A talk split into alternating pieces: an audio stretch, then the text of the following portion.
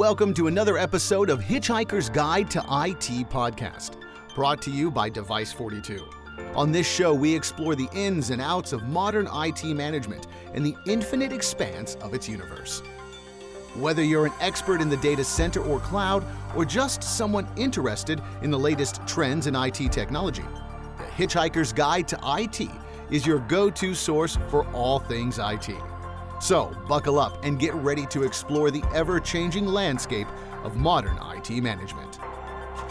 Hello and welcome to the Hitchhiker's Guide to IT, a podcast brought to you by Device 42. I'm your host, Michelle Dawn Mooney. And today we're talking about growth pains, standardizing process and procedures for a robust IT asset management program. And I am pleased to bring on our special guest today. Ian Silver is the IT asset manager for Flynn Group of Companies. And Ian, thank you for being with me today. My pleasure.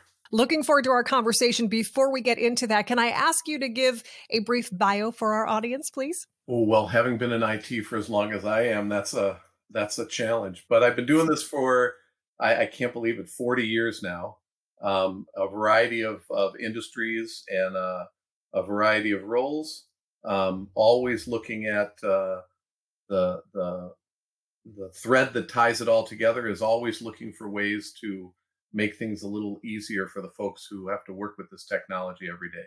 So started off doing uh, programming, worked as a database administrator, uh, system integrator, project program manager, and uh, over the years found myself here now uh, doing uh, asset management and building out the asset management uh, practice at the Flynn Group of Companies. So let's start with this. What exactly does IT asset management entail? Wow. So I can give you the um, the formal definition, right? It's uh, um, we're responsible for managing technology assets. So it's looking after cradle to grave of all of the assets, whether those are hardware, software, services, and really it's it's um, both um, looking after the operational aspects, making sure that things are up and running, and also uh, uh, tracking the value proposition, so optimizing cost um, and the value of those op- those assets throughout their life cycle. So from the time we get involved from procurement you know selecting the assets getting them up and running into production looking after refresh frequencies um, opportunities for optimization and then how do we uh, uh, bring things to the end of their life cycle and, and retire and dispose of assets a lot of moving parts there. So a lot. And and we need a couple of podcasts probably to, to talk about everything that it really entails. And as you said, kind of like a high level definition there. But what would you say are the primary challenges or obstacles when it comes to really building out a robust IT asset management practice? Well, I, I think it's going to differ for everyone depending on um, where you're coming from, how you're approaching this.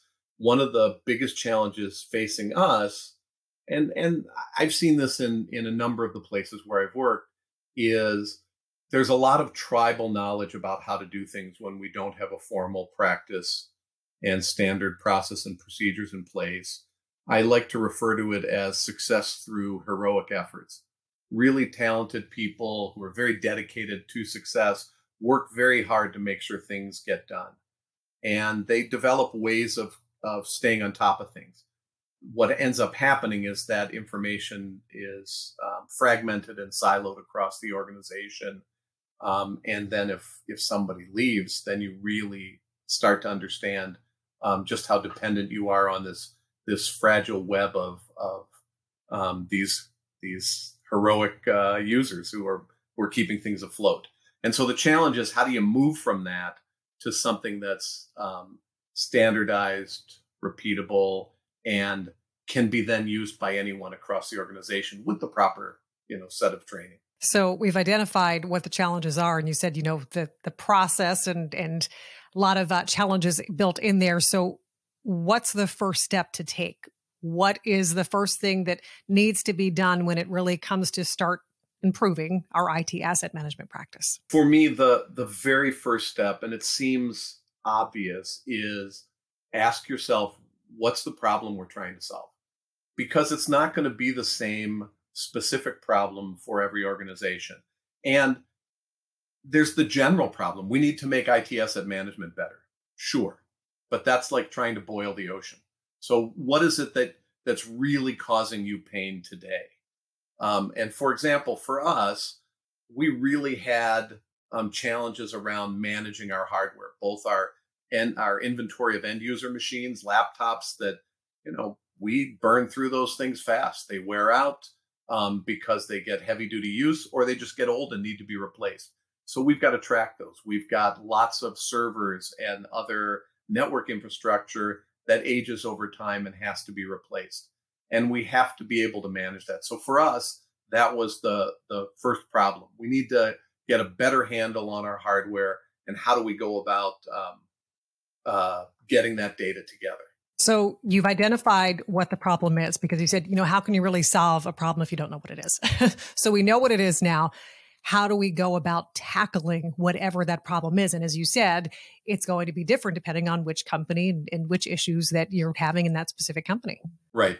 And so the, I think the next part of it, and again, ideal world in a green field where you're starting from scratch, take the time to talk through what do you want, um, what processes and procedures do you want to put in place to manage this stuff?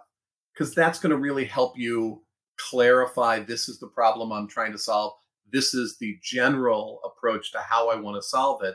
And then from that, you can move on to say, oh, look, there's tool A, there's tool B, there's tool C. And I can measure these things against what am I specifically trying to accomplish.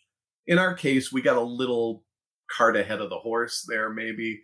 Um, and we had a tool in place that was starting to collect a whole bunch of data. And then after the fact, we're now trying to map that to um, these processes and procedures. That'll work fine as well. The challenge there is that you can get easily distracted by lots of shiny things in the tools that you that you deploy that maybe aren't part of the core problem you're trying to solve. And so you can end up off on a tangent here or there, uh, working on things that really aren't helping you move forward on on what your core vision is. So I think if you've got a tool in place and then you're building out your process and practices, keep coming back to that process and practice question to keep your efforts focused in the tool on ignore this stuff. It's cool. We can come back and look at that later. But right now, we need to solve this problem. So let's talk about results because the proof is in the pudding. We've all heard of the saying. So, what benchmarks can we look for to see if these approaches that we are taking are actually working? Uh, I think there's there's a lot of things to say there, and one is um, it's a it's a journey. So uh, you have to establish um, interim milestones, and then your how do we know when we're done kind of milestones. And those interim milestones are things like um, when we need to do remediation. So we've got gaps. We've got gaps uh, between everything that's deployed in our 30 some locations across North America and what we know about in our centralized inventory. So how do we close those gaps? So we we start building out some reporting that says, hey, our gap is 10,000 mis- mistaken or mismatched devices.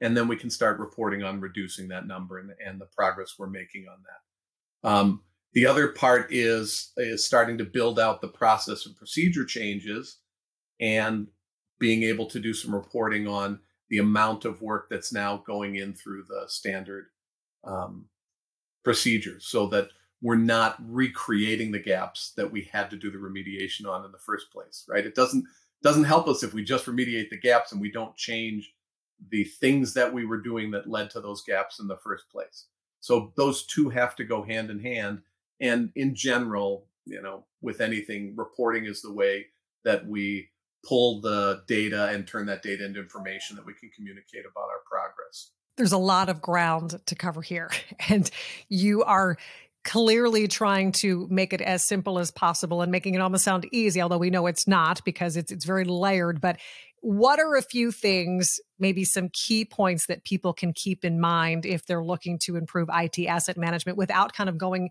down the rabbit hole and kind of keeping you know the blinders on to to get to the best success? Right. Um well i think we've touched on on a number of things. One is and first and foremost, and it, it, it sounds obvious, but I think it bears repeating, which is know what the problem is you're trying to solve. Um, remembering that the tools that you select are there to support objectives that you've already identified, not the reverse. Don't you know? Don't look to the tools to tell you what you should be doing. They can sort of inform you. You know, you may not realize, oh, I could do this with my with my hardware i could i could actually tie this back to purchasing and software and so they may inform some of that but don't they shouldn't drive it the the problem that you're trying to solve you need to get really clear about that and then how do you know when you've solved it and then use the tools to support that the second part is um, I, I made the the comment earlier about you know it's a boil the ocean kind of problem and if you try to do it all at once, you will fail. So you have to take little pieces at a time and you have to measure those little successes. You know, take time to identify those incremental wins um, because they will add up to something. They're also, I used to use the analogy of someone learning to play an instrument, playing piano, I play guitar. Um, if you if you record yourself every day and listen to what you did yesterday you'll never notice any improvement because you don't get better that much better from one day to the next. You got to wait a little bit of time and then look back. And so taking time to identify those incremental wins and be patient around the progress that you're making take the time to look back that oh yeah we haven't done much in the last couple of weeks but let's look back to 3 months ago. We've made a whole ton of progress. And then the final thing is recognize that um, some things are going to, from a productivity standpoint, some things are going to get worse before they get better. You know, you're introducing a whole lot of new stuff. People have to learn new ways, they have to learn a new tool, they have to learn new procedures. And so, things that the folks who knew this stuff and were succeeding with those heroic efforts that they could do boom, boom, boom they can't do that way. And so some of your um, current experts will become less productive in the short term as you start to introduce these new standardized ways of doing things. And you need to be okay with that. And I, the phrase I like to use is go slow now to go faster later. You know, be willing, make sure that you've got buy in from the top down to take the hit on productivity now to success, then, excuse me, to successfully make the transition to the standard repeatable process approach um, that everybody is going to want to see down the road. Yeah, and that is a great analogy with the piano lessons. Um, and I'll I'll think about that because you, I'm sure, are a master. I tried a couple lessons and, and that's where I ended. So if I if I start up again, I and I'm not going to do any recordings the day after and expect any big improvements. Yeah. But I think we live in this fast food mentality of a society now. We just we are used to getting everything we want just right away, and it, it's hard to trust the process. And clearly, that is a key point that you've made in this conversation. Great conversation, Ian. If people are out there and they're saying, you know what, this is all great. I need some help. I have some questions. I'd like more information. Where can they find it? Can they reach out to you? Sure, absolutely. Um, I've uh, you can find my profile on LinkedIn. It's just my name, last name uh, and then first name, so Silver Ian, or because back in the day, I, I, first got a website in 1996. I was I was one of the first uh, subscribers to Amazon, and uh, and probably one of the first people around with a with a their own custom domain. So we used to refer to it as Silverian because it sounded very internety.